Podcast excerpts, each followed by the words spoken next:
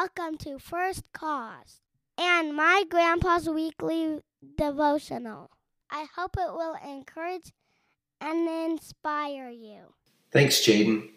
This week's devotional is entitled Individualism. Jim Van Yperen wrote a terrific book on resolving conflict entitled Making Peace A Guide to Overcoming Church Conflict. One of the topics Yperen tackles is individualism. He notes specifically that Western individualism actually works against spiritual vitality and fellowship because it breeds autonomy at the cost of biblical community. Individualism results in consumerism.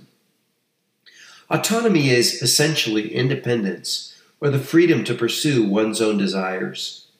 When the church collectively permits or respects this value, it sacrifices koinonia for self promotion. So, if I don't like the teaching of the church because it is too convicting, I stay home. If the worship style does not suit me, I watch something online that is appealing.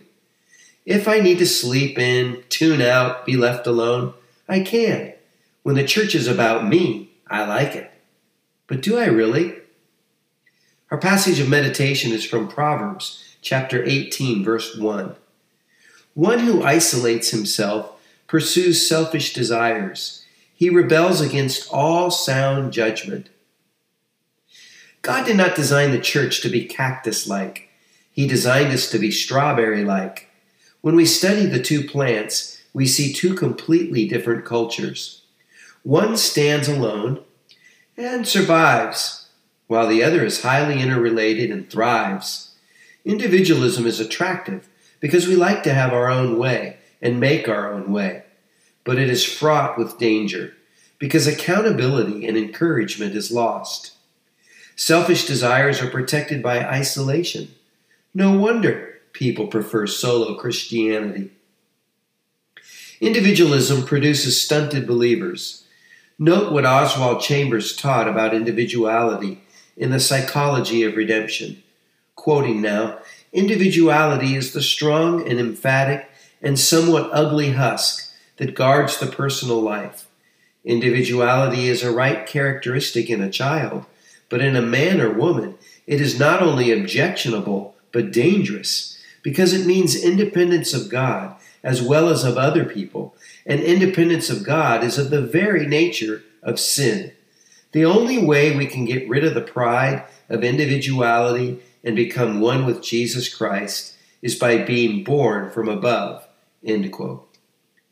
Community produces encouragement, accountability, power, and the enjoyment of shared spiritual gifts. God intended for us to live in fellowship, and this is what we ought to aspire for, letting go of selfishness to gain a better, more fruitful life.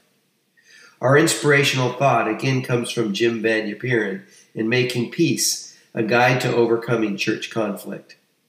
When a church focuses on meeting the needs of individuals, Jesus and the Bible become a personal need meeting machine.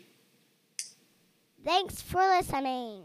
If you would like to learn more about First Cause or receive Grandpa's devotionals by email, just go to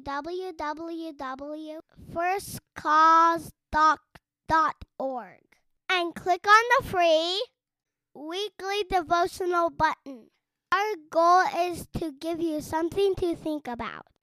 In reverence. I'm in the battle, I'm in the battle.